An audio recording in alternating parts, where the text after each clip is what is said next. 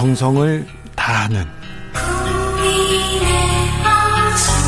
국민의 방송. KBS 주진우 라이브. 그냥 그렇다고요.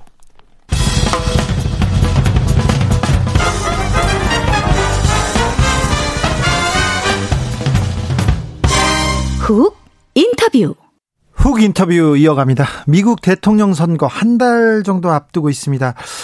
두 대선 후보 간의 첫 TV 토론회가 열렸는데요. 열렸는데 역대 최악이었다고 합니다. 토론회보다 난장판에 가까웠다 이런 혹평들이 쏟아지고 있는데요. 결국 어, 대선 토론위원회에서 질서 있는 토론을 위해서 형식을 바꾸겠다고 합니다. 무슨 일이 있었죠? 토론회에서 미국 워싱턴 연결해서 그 현장 상황 알아보겠습니다. 노정민 통신원 함께합니다. 안녕하세요. 네, 안녕하십니까. 워싱턴입니다. 워싱턴도 추석은 추석인데 어떻게 보내세요? 예, 뭐 특별히 뭐 추석 기분은 잘 안 납니다만, 네. 어 그래도 한국에 계신 부모님들 가족에게 전화하고요. 예. 네. 또 뭐 이런 마트나 이런 떡집에서 떡도 좀 사다 먹고 아, 어, 네. 그러면서 좀 조촐하게 뭐 명절 분위기를 좀 느끼려고 노력은 하고 네. 있습니다. 아, 이국 말리지만 아, 명절 잘 보내세요. 예, 우리 한국 청취자분들도 명절 잘 보내시기 바랍니다. 네. 아, TV 토론회 보셨어요? 어떤 일이 있었던 거예요? 예, 저도 TV 토론회 1시간 반 동안 제가 쭉 지켜봤는데요. 네. 어, 처음에 뭐 말씀하신 대로 난장판이라고 하셨는데 일종의 정말 아수라장 같은 토론회였던 것 같거든요. 예. 그러니까 초반부터 두 후보 그러니까 특히 트럼프 대통령의 끼어들기가 너무 심해서 이 토론회가 좀처럼 진행이 잘 안 되고 또 무슨 말을 하는지 제대로 알아들을 수가 없었어요. 서로 네. 뭐 말이 많이 섞이니까. 그 애초 사회자의 목표가 아, 자신의 있는 듯 없는 듯 진행하는 것이 목표였다고 하는데 워낙 서로 끼어들기가 많으니까 사회자의 목소리도 커지고 뭐 중지하기가 바쁘고요. 네. 어, 그러면서 이 토론회 이후에 한 정치 평론가는 이 두 후보가 마치 유치원생 싸움처럼 이 토론회를 했다 뭐 이렇게까지 어, 평가를 했는데 이 미국 언론들도 TV 토론회에 대해서 뭐 잦은 끼어들기, 인신 공격성 발언으로 얼룩진 미 대선 역사상 최악이었다, 뭐 재앙 수준이었다, 뭐 혼돈과 지저분한 토론회였다 이런 혹평을 어, 잔뜩 쏟아냈습니다. 네. 트럼프 대통령이 미디어 이런데 굉장히 토론에 능해서 아마 네. 작전을 짜고 나온 것 같다 이런 생각도 했는데 저는요 네. 바이든 후보가 예. 셧업 얘기를 해가지고 엄청 놀랐습니다. 네, 맞습니다. 어, 사실 트럼프 대통령이 이것도 전략이 아니겠느냐. 왜냐하면 끼어들기를 해서 이제 토론의 어떤 그 본질을 좀 흐리고 어떤 시간 끌기를 한 전략이 아니겠느냐. 뭐 이런 분석도 좀 나오긴 했습니다만. 네. 예, 워낙 처음부터 이 토론의 시작부터 트럼프 대통령이 끼어들기를 많이 하면서 바이든 후보가 말을 못하게 했거든요. 네. 그러니까 무려 71번이나 끼어들기를 했다고 하는데 네. 말씀하신 대로 바이든 후보가 우쭈 셔럽맨 이러면서 입 좀 닥쳐줄래 뭐 이런 이야기까지 했거든요. 거의 욕설에 그러니까, 가까운 거 아닌가요? 예, 저도 깜짝 놀랐습니다. 예. 토론회에서 공중파에서 그런 이야기를 했다는 게. 예. 어 그래서 이 이뿐만 아니라 이제 서로에 대한 인신 공격성 발언도 많이 나왔는데 이 대단하더라고요. 예. 트럼- 예, 뭐 트럼프 대통령이 바이든 후보에게 뭐 당신 학교 꼴찌로 졸업하지 않았냐. 그러면서 어떻게 나한테 똑똑하다고 말을 할 수가 있느냐. 뭐 이런 말도 하고 바이든 후보는 트럼프 대통령에게 뭐 러시아의 꼭두각시 아니냐. 미국 역대 최악의 대통령이다. 이렇게 맞받아치기도 하고요. 예. 또 뭐 서로 가족 이야기도 좀 건드리고 그러면서 아, 좀 토론회의 어떤 그 정- 본질보다는 좀 이렇게 바깥 외부에 대한 이야기가 더 많이 나왔던 것 같습니다. 그래도 좀 쟁점이 있었을 것 같은데 이번 토론회에서. 예, 맞습니다. 한 주제가 기본적으로 크게는 한 여섯 가지였는데요. 일단 연방 대법관 지명 문제부터 시작해서 코로나19, 미국 경제, 인종 갈등, 뭐 기후 변화, 건강 보험, 그리고 마지막으로 이제 선거 결과의 어떤 신뢰성 뭐 이런 것까지 주제가 나왔는데 네. 특히 코로나19에서는 어, 설전이 좀 치열했습니다. 바이든 후보는 어, 지금 미국 내 700만 명 이상의 감염자, 20만 명 이상 사망자 어떤 책임론을 어, 집중 공략하니까 예. 트럼프 대통령은 곧 백신이 나올 거라면서 대응은 성공적이었다 이렇게 이야기를 했고요. 예. 인종 갈등과 관련해서는 트럼프 대통령이 어떤 폭력 시위 배우가 대부분 바이든 후보의 지지자들이다 이렇게 말하니까 오히려 바이든 후보는 트럼프 행정부 들어서 폭력 시위가 더 많이 늘어난 거 아니냐. 네. 당신이 인종차별주의자다. 뭐 이렇게 지적을 했습니다. 예, 마지막으로 한 경제와 관련해서는 뭐 트럼프 대통령은 늘 자신 있게 말했잖아요. 이제 미국 경제는 자기가 있을 때 최고의 호황을 누렸다 이런 예. 이야기를 하니까 바이든 후보는 오히려 빈부격차만 더 심해졌다 이렇게 맞받아쳤습니다. 어, 트럼프 대통령 납세 문제가 최근에 가장 뜨거운 하두 중에 하나였던 것 같은데요. 네, 맞습니다. 그 토론회 이틀 전에 뉴욕타임즈가 트럼프 대통령이 지난 최근 15년 가운데 10년은 세금을 한 푼도 안 냈고 예. 특히 2016년, 2017년에는 연방소득세를 750달러, 한국 돈으로 한 80만 원 정도밖에 안 냈다. 이렇게 보도를 했거든요. 예. 그러니까 이 토론회에서도 이 보도의 내용이 사실이냐 이런 질문이 있었는데 어, 바이든 후보도 그동안에 이제 트럼프 대통령이 계속 쥐꼬리 납세를 해왔다 이렇게 공격을 해오니까 이제 트럼프 대통령이 어, 사실이 아니다. 내가 각각 수천만 달러의 세금을 냈다 이렇게 해명을 하니까 바이든 후보가 어, 그러면 세금 환급받은 거 보여줘라 뭐 이런 공격을 이어갔거든요. 그러니까 예. 약간 그 정도 언급하는 선에서 이 세금 문제는 어, 그냥 지나갔습니다. 그렇습니까? 여기서 네. 끝났어요? 또 다른 네, 다른 거는요? 어, 그 다음에 이제 뭐 바이든 후보의 이제 가족 문제가 좀 나왔는데요. 네. 특히 이제 트럼프 대통령이 이제 그 바이든 후보의 둘째 아들이 이제 약물 중독으로 군대에서 불명예 제대하고 특별한 직업이 없었는데 뭐 러시아나 우크라이나에서 큰 돈 받은 거 있지 않느냐 이거 어떻게 된 거냐 아, 부통령 아버지 둔 것 때문 아니야 이렇게 또 공격을 했거든요. 예? 그러니까 바이든 후보는 그것도 역시 사실이 아니다 라면서 오히려 자신의 자신은 그 아들이 자랑스럽다라고 말하고 오히려 그 참전 용사였던 큰 아들을 언급하면서 트럼프 대통령이 최근에 참전 용사들을 패배자다 이렇게 말한 의혹을 꺼내면서 또 역공을 취하는 그런 모습도 좀 보였습니다. 그런데요, TV 토론을 누가 잘했는지 누가 조금 우세하다 이런 평가도 좀 나왔습니까? 예, 나왔죠. 그 끝나고 난 다음에 그 CNN 방송이 토론해주고 여론조사를 했는데 네. 그래도 일단 바이든 후보가 잘했다라는 응답이 한 60%였고요. 트럼프 네. 대통령은 한 28% 정도에 그쳤거든요. 예. 그 CBS 방송도 한 48% 정도가 바이든 후보가 잘했다 이렇게 손을 들어줬는데 특히 토론회 이후에 바이든 후보에 대한 호감도는 높아졌는데 트럼프 대통령에 대한 호감도는 더 낮아졌다 이런 응답이 좀 많았습니다. 네. 그러니까 뭐 개인적인 견해입니다만 이제 제가 토론회를 봐도 네. 이 트럼프 대통령은 다소 다혈적인 데 반해서 좀 바이든 후보는 좀 안정적인 모습을 좀 보인 것 같거든요. 네. 그러니까 특히 제가 인상적이었던 건 바이든 후보가 이제 토론회 중간마다 카메라 정면을 바라보면서 마치 유권자들에게 설명하고 호소, 호소하듯이 이제 이런 모습을 취한 게 좀 인상적이었거든요. 인자하게 어, 쳐다보죠. 예. 예. 근데 이제 트럼프 대통령은 자꾸 이제 주제에서 벗어나려는 그런 모습을 보이고 자꾸 설정만 보이고 이제 끼어들기를 하니까 아마 대부분 유권자들도 좀 비슷하게 느끼지 않았나 이런 생각이 좀 들었습니다. 저기 통신원님 지난번에 힐러리 클린턴과 예. 어, 트럼프의 그 지난 대선 때 TV 토론이 있었는데 그때도 네 그때는 트럼프 대통령이 조금 이번보다는 좀 점잖았지만 비슷한 양상이었고 그때도 예, 힐러리 클린턴이 잘했다가 6대 3 정도로 우세였던 걸로 저는 기억하고 있는데요. 맞습니다. 예. 그 지난 그 대선 때에도 첫 TV 토론회에서 제가 기억하기에는 그 힐러리 클린턴 전 후보가 잘했다는 응답이 한 60% 정도였고 예. 트럼, 예, 트럼프 대통령 당시 후보도 한 27, 8% 정도로 클린턴 그 후보가 더 잘했다라는 평가가 나왔죠. 그렇죠. 이번하고 거의 비슷한 것 같아요. 예. 그런데 결국 결과는 트럼프 대통령이 당선이 됐었잖아요. 네. 그러니까 이 트러 TV 토론회의 그 여론조사 결과가 과연 곧바로 그것이 직결되느냐 그거는 또 다른 문제 좀 지켜볼 필요가 있어요. 그런 것 같아요. 네. 아, YJM님께서 바이든 침해설 불식됐겠네요. 이렇게 물어봅니다. 아, 잘 못 들었습니다. 바이든 침해설이 좀 한판 아. 한판 돌았지 않습니까? 한바탕. 예, 예, 예, 근데 예. 뭐이 이 부분은 좀 불식됐죠. 예, 뭐 그거 그동안 계속 뭐 그런 이야기가 나오고 뭐슬 자고 있는 뭐 네. 바이든 후보 막 계속 공격을 했는데 이번 토론회에는 바이든 후보 측이 굉장히 준비를 좀 많이 하고 좀 안정적인 모습을 보이면서 좀 약간 색다른 모습을 보여준 것 같습니다. 네, 소설이님은 이런 얘기 하셨어요. 세계 최강국 미국에서 고르고 고른 대통령 후보가 트럼프와 바이든이라니 이렇게 얘기하십니다.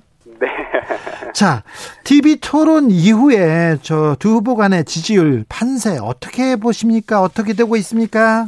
글쎄, 뭐 지금까지는 뭐 각 여론조사에서 바이든 후보가 많이 앞서고 있거든요. 네. 뭐 전국 지지도에서는 뭐 적게는 5, 6%에서 많게는 9% 정도. 어, 근데 이제 미국 선거는 뭐 아시겠지만 전국 지지도보다는 경합주들의 선택이 더 중요하잖아요. 예. 그런데 이 승패를 가지고 경합주에서도 바이든 후보가 평균 한 4% 정도 앞서고 있는데 그러니까 좀 예를 들어보면 지난 대선 때 트럼프 대통령이 근소하게 이겼던 위스콘신주 같은 경우에는 이번에 바이든 후보가 한 7% 정도 앞서고 있고요. 또 주요 경합주인 뭐 미시간, 뭐 오하이오, 펜실베니아 이런 데에서도 대부분 바이든 후보가 좀 앞서고 있거든요. 그런데 이번에 TV 토론의 결과가 일단 바이든 후보 쪽으로 좀 기울었기 때문에 이 트럼프 대통령에게는 쉽지 않은 선거가 되지 않겠느냐 이런 예상이 좀 많습니다만. 그런데 격차가 지금 줄고 있지 않습니까?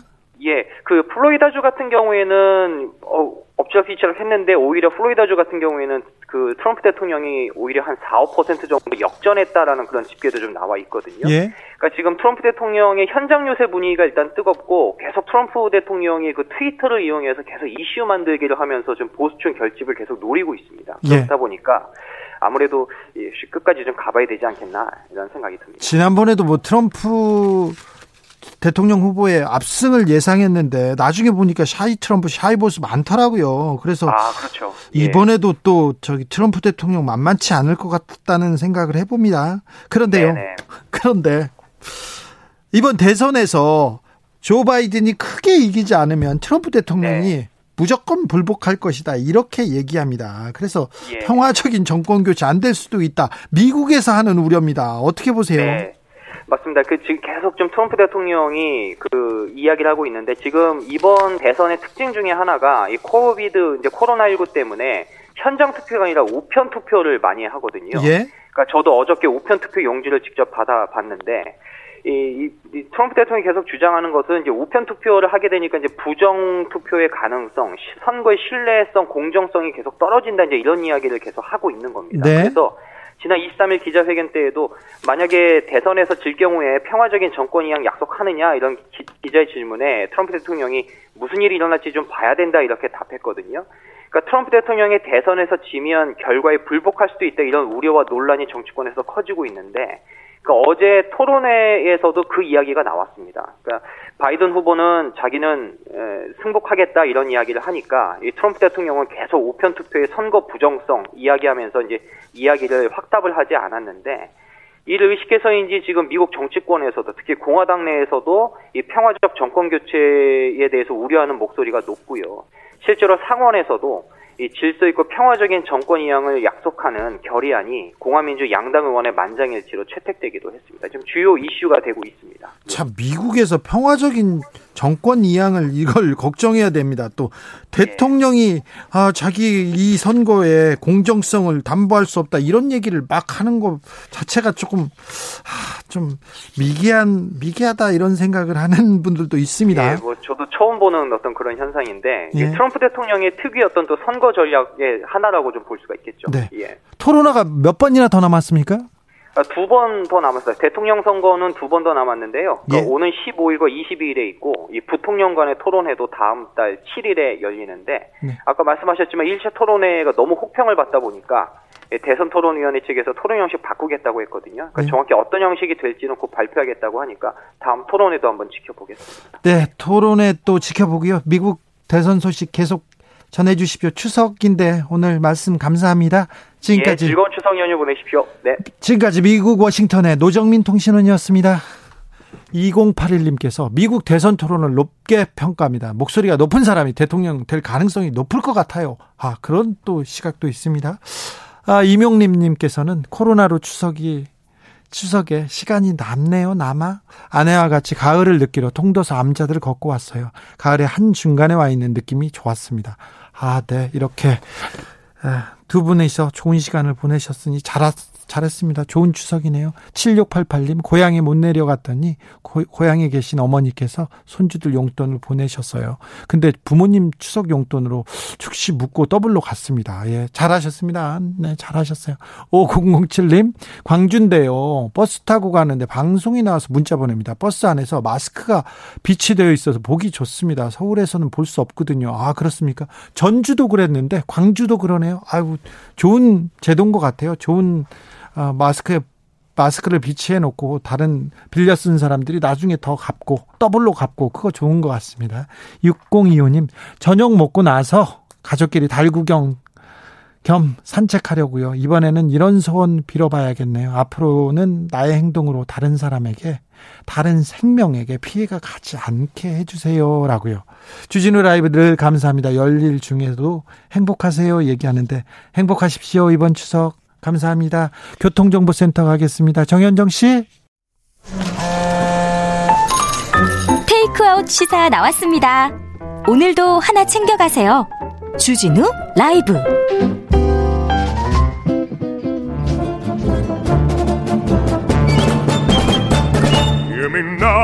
여기도 뉴스 저기도 뉴스 빡빡한 시사 뉴스 속에서 가슴이 답답할 때 뇌 휴식을 드리는 시간입니다 한 주에 한 권 맛있는 책을 만난다 책의 맛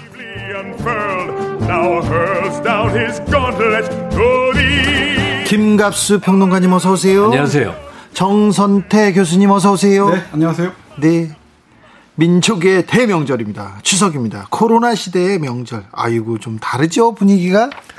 대면 효도만 효도가 아니다. 네. 저는 비대면 효도를 지금껏 해오고 있어요. 저는 부모님한테 항상 아무 소식 없는 게 그 희소식 이다. 네. 그래가지고 그런 주의를 지금껏 살고 있어요. 단 희소식은 희소식인데. 네. 그래도 무슨 명절에는 뭐 하나쯤은 해야 되거든요. 그게 네. 이제 얼굴 뵙는 거지만 네. 이번에 안 되니까 돈 들여야 돼요. 아, 그래요? 그게 제일, 그거만큼. 음, 저는 부모님한테 돈을 드리면요. 네. 부모님이 모아서 또 드리지 않습니까? 또 다른 사람 드리거나, 뭐 다시 주거나. 그래서 이거는 방법이 아니라고 생각하고 돈을 안 드렸는데 서운해 하실까요, 그럼? 돈 드려야 돼요. 그래요? 네, 왜냐면, 이 부모가 좀 어려운 형편이 아니어도, 네. 어, 일단 자랑스러워하고, 그다음에 그 돈을 뭔가에 쓰는 기쁨. 네. 아이가 이제 주진우 기자 부모 연세면 지금 꽤 70대 아마 후반이거나 80 넘었을 네, 가능성이 네. 높은데 그러면 그 이렇게 주위에다가 이렇게 인심 쓰고 하는 거를 정말 좋아하시는 아, 좋아하시죠. 그래가지고 얼마 전부터는 돈을 드리는데 현찰을 많이 드리 이렇게 그 꾸러미로 드리면요 막 어. 그걸 어. 나눠주는 그 기쁨을 음. 요즘 네. 그리고 주진우 씨가 지금 아주 번창하고 있고. 아니 아니요 아니요. 그래서 저는 저는 영원히 이렇지 않으니까. 아니 저는, 저는 잘 나갈 때 막 드리라고. 저는 얼마 전까지 지금 잘 나가지도 않고요. 얼마 전까지도 부모님한테 용돈을 받았어요. 네? 아, 부모님이 똑바로 살으라고 항상 돈을 주셨어요. 그러면 이걸로 부족하다 항상 더 내놔라 이렇게 얘기했습니다. 용돈을 드리면 그렇게 쓰시면 좋은데 다 모아놨다가 그니까요. 손녀한테 쓰지. 다시 돌려주세요. 네. 네. 손 손주 대학 갈 때 등록금 대주고, 네. 이 결혼할 때 뭐 사주고, 네. 또 손주 증손주 나면은 유모차 사주고. 근데 그것도 또 기쁨이니까. 네네 네, 맞습니다. 그럴 수 있는 게. 네. 두 선생님들께서는 이번 추석 어떻게 보내고 계신지요? 아 저부터 말씀드려야 할 것 같아요. 제가 고향을 떠난 게 40년 가까이 되는데. 네. 매년 두 번씩 갔거든요. 네. 추석과 네, 설날에는. 네. 근데 올해는 정말 못 가게 생겼습니다. 네. 이 어딘가 그 플래카드가 있었죠. 불효자는 옵니다. 옵니다. 네. 정말로 오는 걸 반가워하지 않는 것 같아요. 그래요? 네. 아이, 내심, 이렇게. 글쎄, 내심. 나도 그래서 이 당숙 어른께 진지하게 여쭤봤죠. 정말 네. 가요? 그러니까, 안 와도 돼. 딱 한마디로. 그래야 그렇게 얘기하시던가요?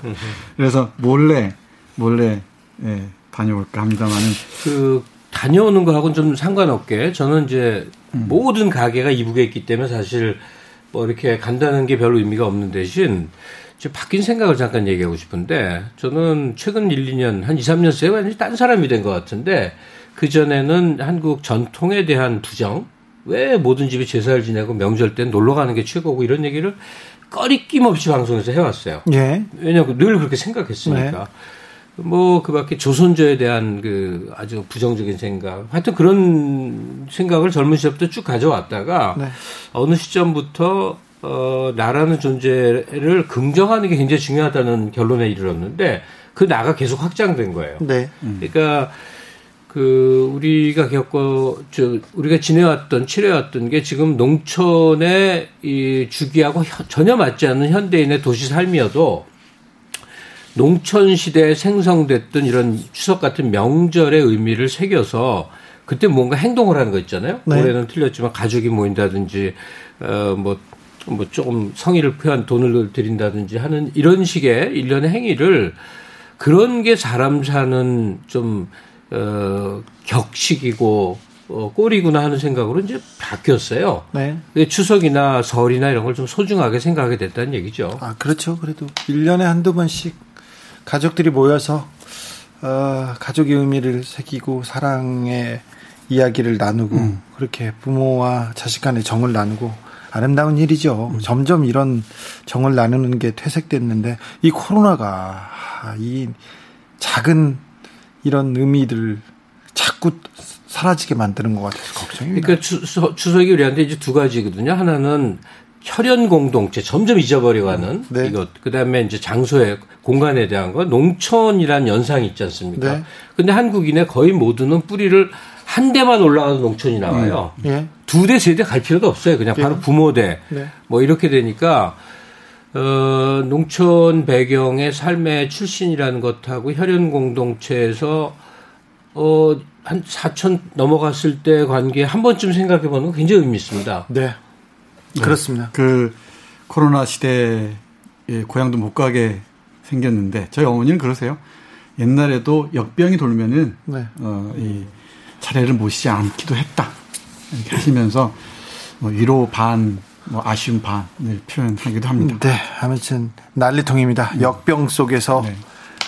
우리가 추석을 만났습니다. 이 추석을 그래도 풍요롭게 해줄 만한 그런 책을 저희가 준비했습니다. 선생님, 뭐죠? 네, 오늘은 어, 고향의 에, 구수한 향기를 그대로 전해줄 수 있는 작품 골랐습니다. 이문구 선생의 관촌수필입니다. 아, 1970년도에 만 쓰여진 네. 책인데 네. 아 명작이죠. 네. 1970년대에 쓰여진 연작 모음집이죠. 예. 어, 8편의 소설이 어, 독자적으로 한 편 한 편이 독자적으로도 재밌어요. 예, 재밌으면서도 또 전체가 한 권의 소설을 읽히는 수필과 소설의 경계에 있는 어, 대단히 흥미진진한 작품이고요.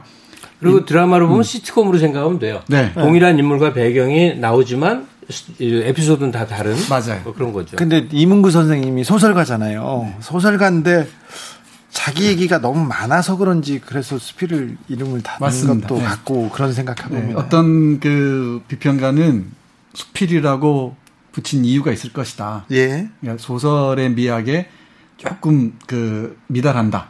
예. 그렇다고 뭐 수필이 소설만 못하다는 건 아닌데 네. 소설과는 좀 구분되는 점이 있습니다. 네. 아. 그 어떤 평론가가 얘기했는지 도저히 동의를 못 하겠는데 그 이문구 선생 얘기 좀 해볼까요? 네.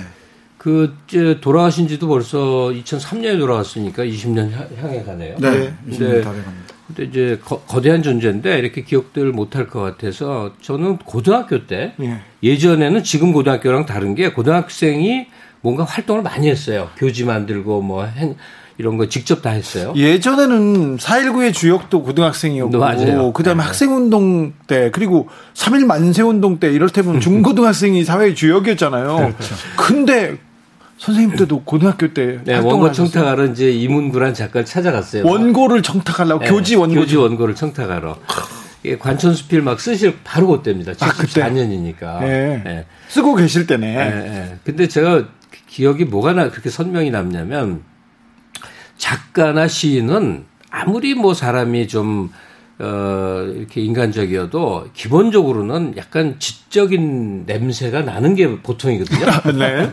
근데 완전 너무 잘해요. 아, 이, 어, 그, 그러시면 안 됩니다. 아, 이문구 선생님 분위기가. 얼굴 강하죠. 인상 강하죠. 네, 나 위대한 작가라고 생각을 하는데 그때가 아마 한국문학사였을 거예요. 그 편집장을 하셨는데 네. 책상에 앉아서 노트에다가 계속 깨알 같은 글씨로 원고 소설을 쓰고 있는 중이에요. 네. 그러니까 소설을 쓰면서 우리를 맞이해서 얘기를 하면서 차도 마시면서 하여튼 그 상황이 벌어지는 거예요. 그러면서 계속 글을 쓰시는 계속 써요. 근데 일단 우리 점퍼 있죠. 네. 점퍼 중에서도 그 가장 전형적인 노동자 전용 점퍼 있잖아요. 야상 같은. 네. 아무리 제가 고등학교 문예반 원고 청탁을 하러 다녀도 당대 1급 막 최인호 이런 사람들 만나고 그랬거든요. 아, 서정주 선생 가서 이제 원고 받고 뭐 오. 이런 시기였는데 그때는 당대 최고의 작가들이 고등학생 청탁을 거절을 못하는 분위기예요. 아, 딴 데는 안 해도 네. 네. 우리 먼거리도 안 좋거든. 네. 뭐 이어령 이런 사람들 만나서 다 대담도 하고 그랬거든요. 아, 그때부터? 네, 그때 그때부터 우리 또 김갑수 선생님 얼마나 또 이게 이게 화려한 언변 이렇게 아니, 그때는 이제 수준. 어? 아니 근데 지금 생각나는 게 그 지금도 그 이렇게 약간 소박한 분위기의 작가들이 뭐 있습니다만 이문구 선생이 참 유난히 소박하고 꼭 농촌에서 이렇게 김매고 있어야 맞을 것 같은 분위기에 외모, 말투 이랬던 게 생각나는데 역시나 그의 작품 모든 것이 네. 도시적 세련성, 모더니즘적 향기 이거하고는 완전히 대척점에 있는 네. 한국의 그냥 뭐 토속 토성미라고 그럴까 있는 그 자체죠. 고향을 떠나서 서울에 왔는데 아, 인생 살기 어렵더라. 이런 이유가 이렇게 네. 저변에 쭉 깔려 있죠. 큰 그 흐름으로 보자면 에, 이 관촌수필도 일종의 귀향 소설에 속하죠. 예, 네, 귀향 의두 가지 의미를 얘기할 수 있을 것 같은데 에, 하나는 직접 고향에 가는 거죠. 네. 어, 명절을 맞이해서 또는 옛 동물을 만나러 가는 그런 귀향도 있을 테고 또 기억의 귀향도 있을 겁니다. 네. 이 서울 생활이 힘들 때마다 고향에서 있었던 그 사람들 생각하죠. 옹점이든 네. 대북이든 네. 어 이 석공이든. 네. 근데 재밌는 게 이 어, 관중수필 8편 중에 첫 번째 작품이 일락서산인데 일락서산에서 그 왕수나무가 사라진 퇴락한 자기 마을을 보면서 딱 자신을 실향민으로 정의를 해요. 네. 이제 영락 없이 실향민이 되고 말았구나라는 인식이죠. 한국 문학사 전체를 통틀어 보면은 한, 어, 실향이 실향의 의식, 실향민 감각이 정말 많았죠. 크게 세 번입니다. 한 번은 식민지 시대 때. 네. 이제 먹고 살기 위해서 만주로, 이 연해주로, 중국으로 또 일본으로 다 떠나지 않습니까? 네. 또 강제징용도 있고 그리고 전쟁 때이 고향 잃은 사람들 그리고 산업화로 고향 잃은 사람들. 근데 이문구 선생 같은 경우는 세 번째에 속하죠. 산업화 시대에 이제 다 고향을 떠나야 했는데 이 소설 전체가 고향으로 돌아가는 과정들을 보여주면서 고향의 기억들을 환기하는. 네. 네 그러다 보니까 어쩔 수 없이 지어가 사투리가 계속 나오죠. 예, 주 저음을 이루게 되는데 구수한 대단합니다. 충청도 사투리가. 네. 어, 지금 고향 얘기하고 실향민 이런 얘기하니까 젊은 청취자들은 아유 이거 아유 할아버지들 얘기하냐 이런 생각하시는 그렇죠. 분들 많은데요. 그렇죠. 관촌수필은 명작 중에 명작으로 음. 영화 감독 박찬욱 감독께서 음. 자기가 가장 감명 깊게 읽은, 읽은 책으로 항상 꼽는 책이에요. 음. 그러니까 젊은 사람들도 어 명작은 오래 갑니다. 네. 100년간 100년간 그 작품이 살아있다. 그 얘기가 그 스토리텔링이 통한다. 이렇게 생각해 보면 얼마나 명작이겠어요. 아, 지금 73년도, 74년도 그때 작품이 지금 우리가 추석 때 일자고 들고 나왔으니까 아 이거 뭔가 있구나 그렇게 생각해 보시고 귀를 쫑긋 세우시기 바랍니다. 음. 선생님. 네, 작품 내용으로 들어가기 전에 이문구라는 작가의 문학성의 한 가지는 꼭 짚고 넘어가야 될 게 있어요. 네. 얘기를 해야 될 게 있는데 문체 얘기를 안 할 수가 없어요. 네. 지금 주진수 씨 우리가 조선조의 왕을 뭐 조선조의 사람을 만나면 세종대왕을 만나면 대화가 될 수 있다고 생각하세요? 아유 어렵죠. 아예 불가능해요. 네. 불가능해. 네. 불과 30년 전에 함경도 사람하고 제주도 토박이 사람이 방송에서 만나서 대화를 시도했는데 끝내 네. 의사소통이 안 돼서 그때 예, 그때 일제를 겪은 분들이었기 때문에 1호로 해서 통역을 했던 적이 있어요. 저도 옛날에 제주도 음, 토박이하고 네. 대화 완전 불가능하게 알았거든요.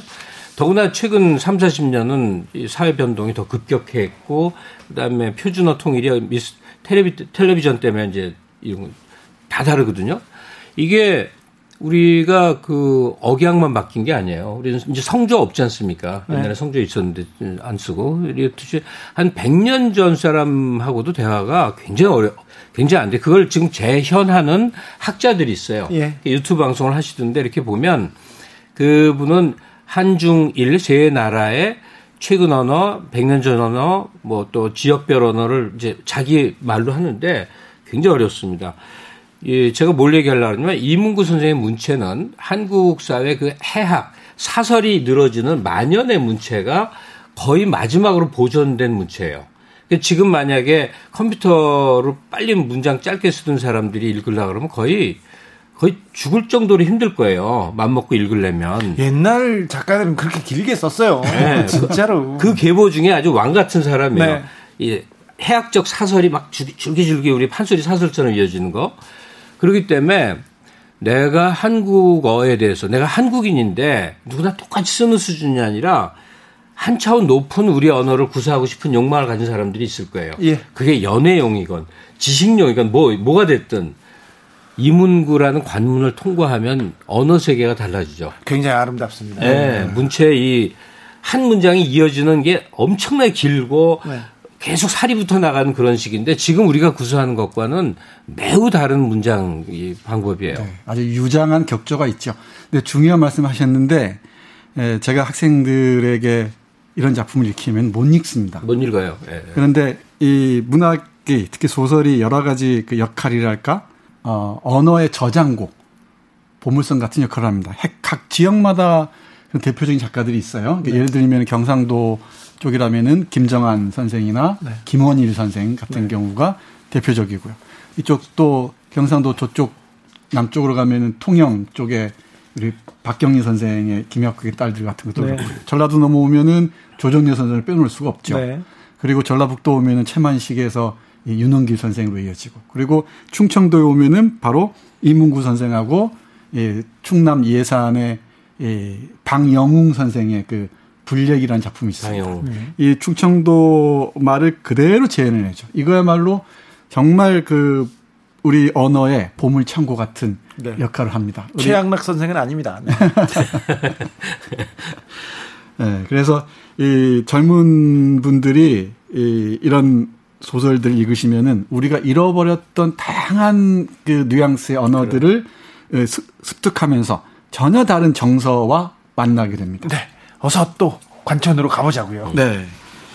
아, 8편의 단편 소설들이 이 묶여 있다고 했잖아요. 네. 연작 형태로. 네. 다 하나하나 말씀드릴 수는 없고 이 중에서 공산토월 다섯 번째 작품입니다. 다섯 번째 작품입니다. 네. 예, 공산토월을 말씀드릴 텐데 네. 먼저 어, 본격적으로 얘기하시기 전에 짤막하게 예, 줄거리 말씀드리면은 서울에서 공산주의 아니고 빈산이라는 네. 소리예요. 네, 공산 빈산이 달을 토해낸다 네. 뜻입니다. 근데 그 서울에서 이런저런 생활을 하고 있는 내가 어, 이 팍팍한 서울 생활을 하다가 어느 날그 그 석공이라는 인물 어릴 때 가까이 지냈던 자기 가족 일을 알뜰하게 도, 돌봐줬던 어, 석공이라는 신현석이죠. 그분을 떠올립니다. 떠올리면서 네. 어, 자신의 기억을 쭉 그 적어가는 그런 작품입니다. 그런데 석공이었던 신현석 씨가 나중에 60년대 돌아와서 이 백혈병으로 세상을 떠난다는 그 얘기입니다. 뭐 간단합니다. 그런데 내용은 만만치가 않습니다. 네. 공산터월은 관촌수필에서도 가장 명작으로 이렇게 꼽히지 않습니까? 네. 근데 왜 그렇죠? 다른 작품에 비해서? 어, 일단 여러 가지를 줄 수 있겠는데 일단 볼륨도 있고요. 네. 다른 작품에 비해서 어, 꽤 분량이 많고요. 그리고 이 뭐랄까요? 이 인간에 대한 깊이 있는 이해가 각별합니다. 특히 어, 자기가 잃어버린 관계들을 그 신형 현석이라는 그 고향의 인물을 통해서 재발견하는 그런 소설이고요. 그리고 산업화 과정에서 우리가 잃어버린 인간상을 에, 그려냈다는 점에서 많은 사람들이 좋아하는 것 같습니다. 네. 그리고 이 어, 어, 관중 수필 전체 그렇습니다만은 이 언어의 재현, 네. 충청도 네. 이 사투리의 재현은 눈부신 바 있습니다. 좀, 좀 한, 한 읽어주시죠. 네, 한, 네, 그, 한 문장 좀 부탁드릴게요. 어, 관촌, 관머리로 가기 전에 예, 박용래 시인에 관한 얘기가 어, 나와요. 네, 네, 네, 저도 저도 그 부분 네, 이 첫 부분인데 기억으로 들어가기 전에 이 박용래 시인을 만나는 장면이 나오는데 네. 대단히 그 유명한 시인이죠. 예. 그이 눈물의 시인으로 잘 알려져 있습니다. 충청도의 눈물의 네. 시인입니다. 김갑수 선생님 잘 아시겠지만 네. 어, 그 부분 한번 어, 제가 읽어보겠습니다. 그런데 자신이 없는 게 제가 충청도 예, 말을 재현하기, 재현하기가 어렵습니다. 그러니까 어, 반쯤 접고 들어주시기 바랍니다. 아침 9시부터 백제 유민 박 씨와 나는 난로가 후끈한 중국집 식탁에 늘어붙어 창밖에 쏟아지는 한방눈을 내다보며 고량주를 마셨다. 무석, 무조건 술 먹어요. 네. 하늘의 선심 같은 푸짐한 눈발 때문이었겠지만 씨는 불쑥 밑동 없는 말을 내놓았다. 외정 때 내가 조선은행에 댕길 적에 말이여. 씨는 전재민 같이 야인 손가락으로 고량주 잔을 삼키고 나서 말했다. 조선은행권 현찰을 곡간차에 가득 싣고 경원선을 달리는 뒤 블라디보스토크까지 논스톱으로 달리는 뒤 말이여. 경비원으로 묻어 갔었다. 그 말이라. 야, 너 왜 그러네? 왜 그래요? 이래봬도 무장 경호원이 본인을 경호하던 시절이 시절이 있어야 현찰 운송 책임을 내가 자원해서 했던 거여. 너 참 이상해졌다야. 왜 그려? 오, 그 눈, 그 눈송이, 그 두만강. 이까지 눈도 눈인 중 아네? 눈인 줄 알아? 너도 한심하구나, 야. 원상역을 지날 때 눈발이 비치더니 청진을 지나니까 정신 없이 쏟아지는 뒤, 아, 그런 눈은 처음이었어. 아, 그 눈, 그 눈. 그는 이미 떨리는 음성이었고 두 눈시울에는 벌써 삼수갑산 저문 산자락에 붐비던 눈송이가 녹으며 모여 토담 부엌 두멍처럼 넘실거리고 있었다. 이렇게 충청도 그 문장을 그렇게 못 읽으면 어떻게 해요? 들으니까 더 재미없다. 예, 어떻게 어쩌란 말이에요. 자, 이문구와 박용래는 굉장히 친한 사이였죠. 네. 친한 사이였는데 두 작가 간의 일화가 굉장히 많습니다. 그 일화는 우리 저 김갑수 선생님이 얘기해 줄 텐데 제가 좋아하는 그 이문구 작가님의 글귀를 제가 하나 음. 가져왔습니다. 음, 두 분은 술을 맨날 마시는 사이인데 네. 아침까지 술을 먹다가 술을 먹다가 서로한테 서로 동네 집에 가고 그러면 한 잔 더 먹고 가. 음. 아, 아, 싫어요. 가요. 갈 거요. 그러면은 아니 너 안 먹으면 나 울을 거요. 막 그러면서 계속 말을 이어가는 진짜 술 친구였는데 어, 저기 박용래 약전입니다. 그러니까 박용래 선생한테 시인에 대해서 눈물의 시인이라고 명명하면서 이렇게 이문구 선생이 쓴 문구 하나 제가 네, 읽겠습니다. 좋습니다. 그는 자주 울었다. 내가 울지 않던 그를 두 번밖에 못 보았을 정도로 그리 흔히 울었다. 모든 아름다운 것들은 언제나 그의 눈물을 불렀다. 갸륵한 것, 어여쁜 것, 소박한 것, 조촐한 것, 조용한 것, 알뜰한 것, 인간의 손을 안 탄 것, 문명의 때가 아니 묻은 것, 임자가 없는 것, 아무렇게나 버려지는 것, 갓 태어난 것, 저절로 묶은 것.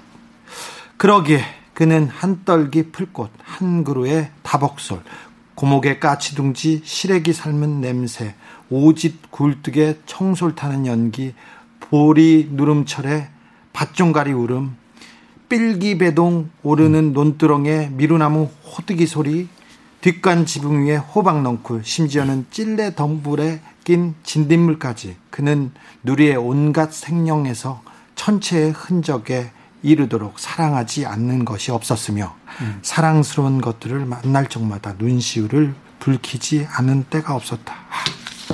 네. 울보 네. 박영민 씨. 네. 그러니까 아니 한 사람은 시인이고 한 사람은 소설가잖아요. 네. 양극단 같아요. 박영래 선생은 이제 은행에 근무하시던 분이고 음. 그 이렇게 모습을 잘 안 보였고 그랬는데 극단적으로 짧은 시를 쓰는 사람이에요. 네. 짧은 언어 세 줄로 한 삼행으로 한번 한 작품. 네, 네. 하여간 그런 사행시 많았어요. 예, 음. 짧은 글을 쓰시는 분이고 임구 선생은 또 정반대로 늘어지고 늘어지고 유장한 긴 문체를 쓰는 한 문장을 열 줄로 쓰시는. 예. 그 박용래 선생과 둘이 뭐 같이 만나는 모습을 본 적은 없지만 어떻게 짐작이 가는 게 아침에 눈을 떠서 이렇게 마당에 있는 채송화가 피면 그 꽃이 아름다워서 눈물이 팍 흐르는 분이 이제 박용래 선생이라고 유명하거든요. 네. 그러면 아마 형이 나이 관계가 어떻게 되면 모르겠다. 하여튼 이렇게 어, 안아주고 감싸주고 아마 그런 관계였었을 거예요. 술안 먹으면 울 거예요. 그렇게 이게 무슨. 근데 이 관계를 보니까 이 공산 토월이라는 작품으로 생각할 거리 한 서너 가지만 얼른 정리를 해보겠는데 이 소설의 주인공이 된 인물이 있어요. 이 사람이 뭐냐면 마을의 대소사를 다 챙기는 그런 네. 사람이에요. 과거가 좀 있었죠. 예. 네, 근데 누구나 그런 거를 떠올릴 수 있는 인물이 농촌 체험자들에게 있습니다. 네. 그 고향에는 그런 걸 챙기는 걸 삶의 보람으로 삼고 약간 그냥 그냥 그냥 자기를 다 내놓고 사는 사람들이 있거든요. 근데 이 주인공이 바로 그런 사람인데 지금 우리가 무슨 A 아파트 3동에 사는데 그 동에 대수사를 다 챙겨주는 마을 아저씨 기억나요? 네, 있을 수가 없죠. 네, 네. 그러니까 예전 농촌 공동체에서의 전형적인 삶의 모습이고 그리고 그리고 또 하나는 이 사람이 이 주인공 아버지를 끊임없이 도, 돕고 수발을 들고 존경해서 음. 그러다 보니까 이 좌익으로 연루가 돼 갖고 5년 동안 징역이다 살아요. 네. 이념 갈등에서 아무것도 모르는 분이 착하기만 한 사람이 이 그 어떤 그 현실적인 피해를 입는 징역 5년이 얼마나 큰 거예요. 그렇죠. 그 다음에 또 하나가 우리는 지금 다 잊어버렸고 이 6.25 동란이라는 한국 전쟁이 가져온 게 99.9%가 다 나쁘지만 난 한 가지 좋은 점은 있었다고 생각해요. 그게 우리 사회에 뿌리 깊게 내려왔던 이 계급을 그러니까 다 붕괴를 시킨 거예요. 예. 양반, 상놈, 중인 이걸 다 그때 붕괴가 되거든요. 다 이동해 버리고 그래서 이 소설에는 아직도 그 유재 유산이 남아갖고 주인공 나는 양반집 자식이고 이 주인공이 묘사한 그 신 씨는 어, 행랑채. 행랑채의 머슴신 분이에요. 음, 음. 그래서 느껴지는 거리감을 극복하는 얘기거든요. 네. 그러니까 할레드 호세인의 그, 그 유, 걸작이죠. 연을 쫓는 아이는 음. 현재까지도 존재하는 그 이제 신분 갈등 네. 때문에 빚어진 얘기를 쓰고 있는데 이건 그래도 70년대 그 아련하게 남아 있는 반상 차별 이 이게 녹아 있어요. 그러면 저는 지금 10대 20대들이 그 우리 사회에서 성씨 갖고 반상 차별하는 걸 접하면 너무 이상할 것 같아. 그걸 생각도 못 하니까. 그렇죠. 지금 뭐 마씨, 추씨, 뭐 피씨, 성씨에서 예전에 불이익을 받아 버렸던 성씨를 가진 분들이 좀 희성인 거 외에 뭐 삶에 불편이 없고 취업에 어려움이 없을 거란 말이에요. 예. 근데 그런 게 너, 노골적으로 존재했던 시기의 정서가 이, 이 안에 그대로 배어 있습니다. 네. 잘 말씀하셨는데 이 석공 신서방의 아들이죠. 아들인데 석공이 이나 그러니까 이 화자인 나, 그러니까 이문구 선생이겠죠. 네, 네. 나의 집안의 대소사 잘 살펴주고 그리고 그 아버지가 고생할 때 사식 다 넣어주고 다 보살폈단 말이죠. 아버지가 이제 이문구 선생이었던 네, 거예요. 네, 그것 때문에 아버지가 전쟁 때 돌아가셨죠. 아버지를 이문구 선생의 아버지가 사회주의적인 이, 어, 이 이념을 갖고 있었는 모양이죠. 그래서 돌아가셨습니다. 네. 형도 돌아가시고 그렇죠. 그래서. 네. 그것 때문에 이 석공이 감옥살이를 한단 말이에요. 네. 5년형을 받았는데 일찍 풀려나긴 합니다. 특사로 풀려나긴 하는데 그럼 정말 열심히 살았던 것이죠. 근데 이 관촌수필 전체를 통틀어서 공산 초, 토월이 이 중요한 작품을 간주되는 이유 중에 하나가 그 아버지가 그러니까 어, 대갓집 아들 아닙니까? 아버지가 그리고 이 지식인이고 아버지가 이 석공이 결혼하는 날 거기 춤을 춥니다. 아주 유명한 장면인데 춤을 추면서 석공 그 거기 온 마을 사람들과 다 어울리는 장면이 바로 관전수필 정치에서 여기 나옵니다. 그러니까 관전... 어르, 마을 어르신이 그렇죠. 그 아주 신분 낮은 사람 아끼던 애 결혼한 장가 간다고 와서 막 춤 덩실덩실 춤추니까 이게 있을 수 없는 거아니에요 네. 그 당시에는요. 네. 그, 그거야말로 그 전체 마을 전체가 어, 반상의 차별이 없이 어우러 어우러지는 현장이었던 거죠. 그 부분 어, 읽어드리겠습니다. 이 부분은 꼭 봐야 됩니다. 예, 사투리가 안 나오니까 제가 읽을 수 있을 것 같습니다. 네. 어, 이 석공의 결혼식 날입니다. 다시 한번 뜻하지 않은 일이 벌어졌음이니 그것은 아버지가 일어서서 어깨춤을 추기 시작한 거였다. 그때까지 내가 알고 있던 아버지는 그렇게 평범한 사람이 아니었다. 할아버지 앞에서는 항상 무릎 꿇고 조아려 공손하기가 몸종과 다름없었지만 처자 앞에서는 단란하고 즐거워 웃더라도 결코 치아를 내보인 일이 없게 근엄하되 한내천 백사장에 강연장이 설치되면 뜨내기 장돌뱅이까지도 전을 걷어치울 정도로 수천 군민이 모여들게 마련이었으며 산천이 들렸다 놓인다 싶게 불뿜듯 웅변을 했는데 그때마다 청중들로부터 천둥보다 더 우렁찬 환호와 박수갈채를 얻고 당신을 알던 모든 사람들한테 선생님이란 경칭을 받았던 저만치 멀리로 건너다 보이며 어렵기만 한 사람이었다. 어리, 어디 그럴 법이 있을 수 있단 말인가. 남의 집 우란 출입에 노랫가락과 어깨춤, 신기함과 경이로움을 주체하지 못해 나는 몹시 당황했지만 그러나 그런 거북스러움도 슬며슬며 가셔지고 있었다. 멍석 가장자리로 둘러서 있던 모든 사람들이 덩달아 함께 어울려 춤을 추기 시작했던 것이며 그 속에는 작대기 막대기와 새끼 타래를 내던, 내던진 쌍례 아베와 복산 아베, 덕산이와 조페랭이가 섞인 채 누구보다도 흥겨워 몸부림을 하고 있었기 때문이다.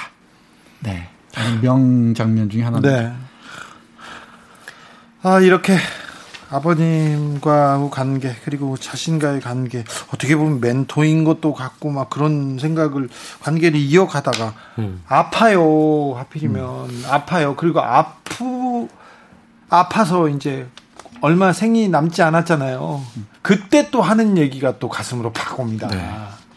그죠. 네. 우리 김 선생님 뭐 금방 하신 말씀 있을 것 같은데. 아니 뭐 할 얘기가 있는데 이게 마무리로 가야 될 얘기 같아 갖고 네. 지금 그러면 그러면 저기 우리 네. 신 선생이 백혈병 걸려서 사경을 네. 하면서 생에 대해서 몇 가지 얘기를 하는데 그 부분 좀 읽어 주십시오. 네. 그 이제 어이 석공이 어 백혈병으로 서울을 와요. 예. 그래서 이 세브란스 병원으로 모시고 가죠. 네. 근데 살 가능성이 별로 없습니다. 근데 살고 싶기도 하고 또 내가 이, 이 산다고 논밭을 다 팔아버리면은 어, 딸과 아니, 그, 자식과 이 마누라는 어떻게 살란 말이냐. 아니, 그러니까 그때는 의료보험이고 뭐가 없을 네, 아무것도 없으니까. 병 고치려면 집안을 네. 다 거덜을 내야 되는데 그러면 내 자식 새끼들 학교 어떻게 보내느냐 이 생각 때문에 내가 죽는 게 낫지. 네. 이러다가 내가 살아야 돈을 벌어서 애들을 먹이지. 그렇죠. 이 말을 오락가락 오락가락 네. 하는 거예요. 계속 살아야겠는데 또 죽어야겠고 또 네. 죽어야겠는데 또 살아야 돼요. 네, 그 부분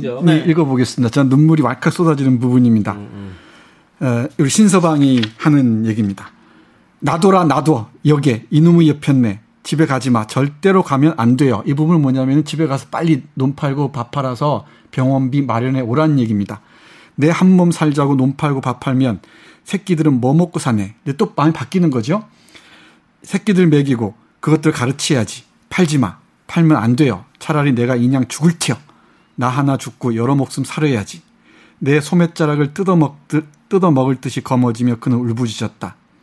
그러면서 나에게 하는 말입니다. 정이, 정이, 딸 이름이에요. 훈년이면 그년도 중학 들어갈 텐디 자네 후제라도 우리 정이 잊지 마소. 부디 그년 좀 배우게 해 줘야요. 자네 장가가 아, 살림남은 자네 집에 데려다가 식모로 식모로 쓰소. 식모시키면 야간 학교라도 보내주어야 하여. 자네가 책임지고 고등과까지만 가르쳐 주어. 애비 없이 큰 새끼들 그리나 넘들 반만 침이라도 배워야지. 그는 그것으로서 유언을 한 셈이었다. 나에게 남긴 유언이나 다름없는 말이었다. 아이고. 그리고 이게 이제 소설 속에 녹아 있기 때문에 어, 어떤 작품 속의 상황으로 다가오지만 이게 실제 벌어진 일이라고 생각하면요. 네.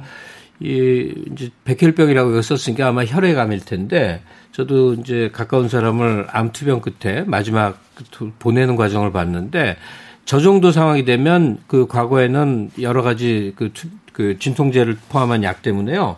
계속 헛말을 합니다. 네. 지금 여기 석공이 말, 신, 신 씨가 말하는 거와 똑같이 상호 모순되는 얘기와 또 그 뜻에 적합지 않은 단어 나열을 막 하는데 그게 굉장히 이 그러니까 작가는 그걸 다 취재를 했거나 주위에서 겪은 거죠. 네. 그래서 그 곱씹었다 다시 되뇌었죠.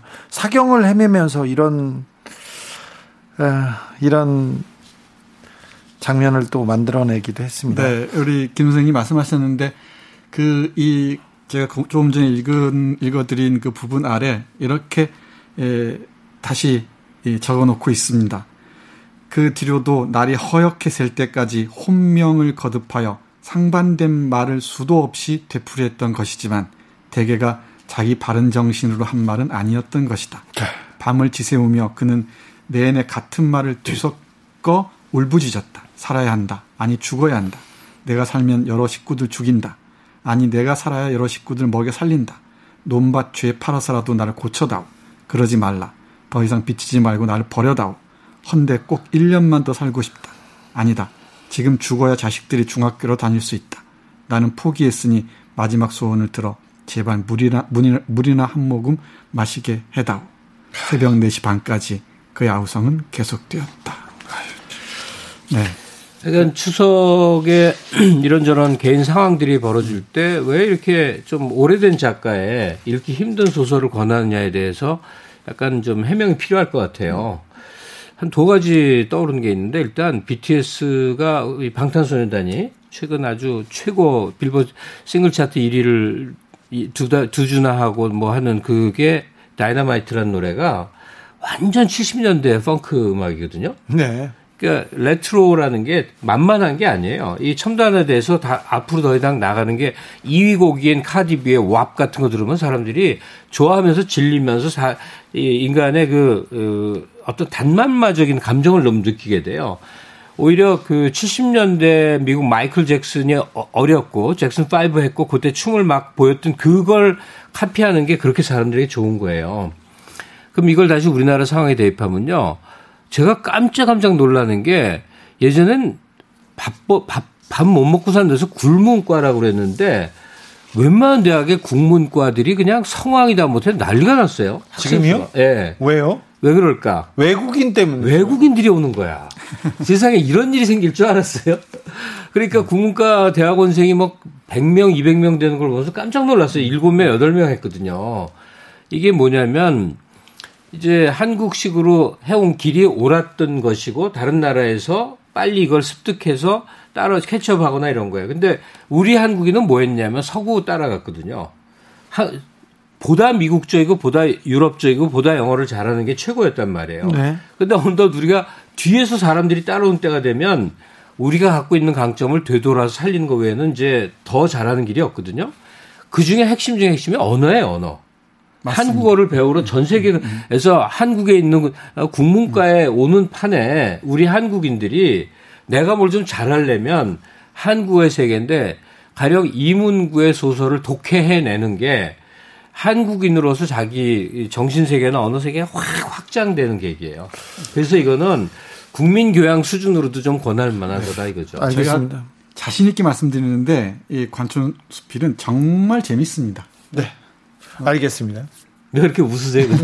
아니 그 국문과 다니는 외국 학생들이 관촌수필 이해할 수 있을까 그 생각에 불가능하죠. 아유 참 어려울 텐데. 우리도 영어 소설 아무리 읽어봐야 그 뉘앙스 모르거든요. 네. 불가능해 불가능.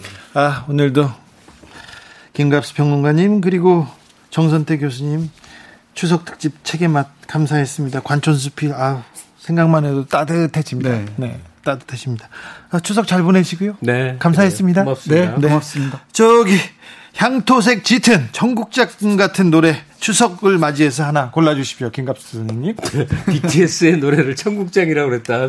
아미들한테 매맞겠다. 아니 지금껏 청국장이라고 얘기해놓고 그러시죠. 70년대 얘기라고 하셨잖아요. 네, 아니 근데 BTS 노래가 꼭 첨단 첨단만 노래하는 게 아니었어요. 네. 네. 반주를 최소화하면서 이제 풀어나간 노래가 이 뭐야 추석이 이제 고향 혈연 생각하듯이 그게 확장되면 70억 인류가 우리 한 손에 닿는 가까운 사람들이 되는 거예요. BTS의 이 Mikrokosmos라고 소우주라고 네. 돼 있는 그 노래를 들으면요. 아마 확장된 우리를 느낄 수 있을 것 같아요. 네. BTS의 소우주 들으면서 추석날 주진우 라이브 마무리하겠습니다. 저는 내일 오후 5시 5분에 돌아오겠습니다. 지금까지 주진우였습니다. 반짝이는 별빛들 깜빡이는 불 켜진 건물 우린 빛나고 있네 각자의 방 각자의 별을 어떤 빛은 야물 어떤 빛은 방황 사람들의 부빛들 소중한 어두운 밤 외로움은 별처럼 다